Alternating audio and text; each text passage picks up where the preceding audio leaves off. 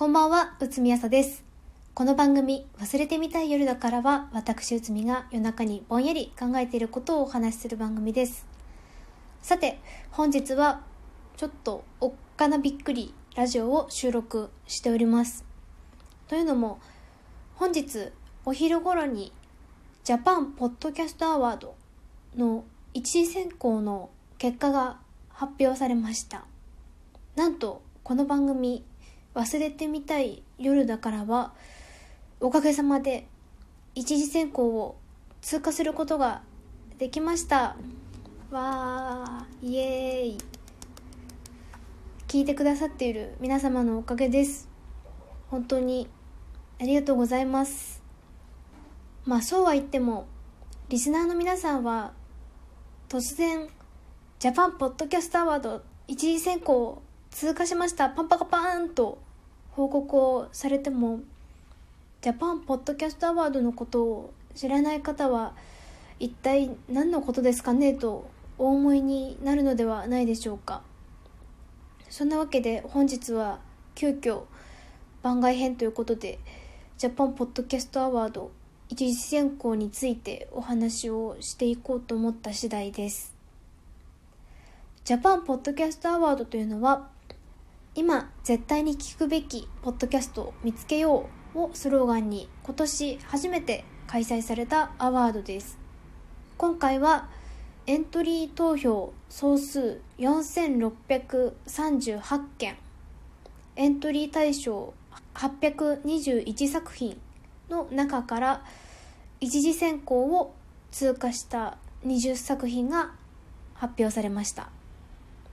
その一次選考を通過した20作品の中に大変光栄なことにこの番組「忘れてみたい夜だから」が入っておりました。ちなみにこれは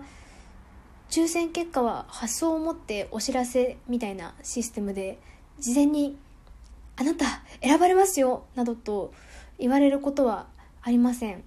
でした。なので自分が一次選考を通過したことを昼過ぎにふとツイッターを開いた時に内海は初めて知りまして昼頃にちょっと小1時間ぐらいびっくりおろおろしている時間がありました。でそもそもこのアワードというのはファンを獲得し熱狂を生んでいながらも世の中になかなか周知されづらい本当に有料なオリジナル音声コンテンツを発掘することを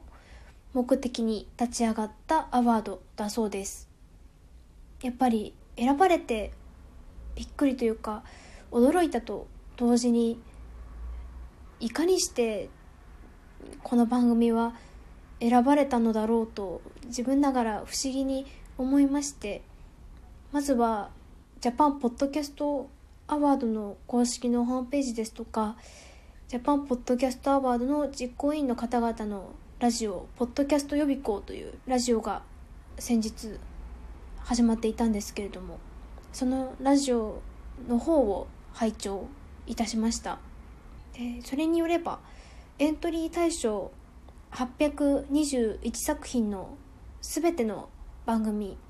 平均20分くらいあったそうなんですけれども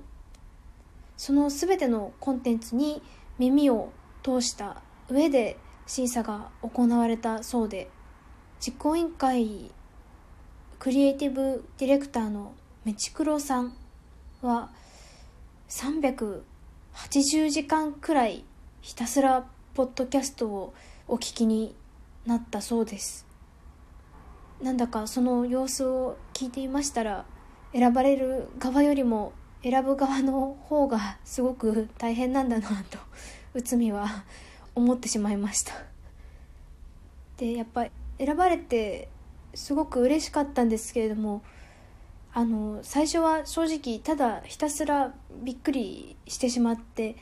やや呆然自失気味にそのポッドキャスト予備校のラジオの配信内容ですとかポッドキャスト実行委員会のノートですとかまたは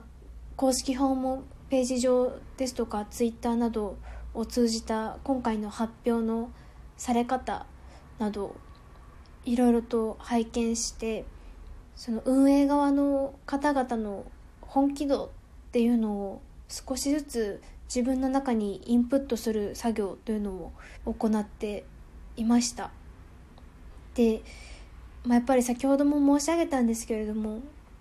選ばれる側よりも選ぶ側の方がすごく大変なんだなと内海は思いましてで今回初めての取り組みで実行委員会の方々ですとか審査員の方々っていうのも前例がないことをやるっていうのはやっぱりすごく難しい中でこういろんなことを想定して考えて取り組んでいらっしゃるんだなと実感してまいりましてそうなるとやっぱり本気には本気で答えないと失礼にあたるなと内海は思いました。そしてすごくたくさんのエントリーがあった中でその中の20作品に選んでいただいたからにはこの今年初めての取り組みであるポッドキャストアワードをしっかり盛り上げていけるように頑張りたいなと思いました。そんなわけで本日はまずは意気込みということでこのラジオを収録しました。光栄なことで大変驚きましたが、選ばれたからといって突然このラジオや内海自身が大進化を遂げるというわけでもないと思うんですよね。なのでいつも通りの延長線上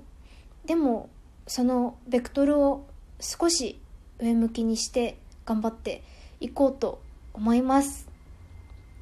それではおやすみなさい。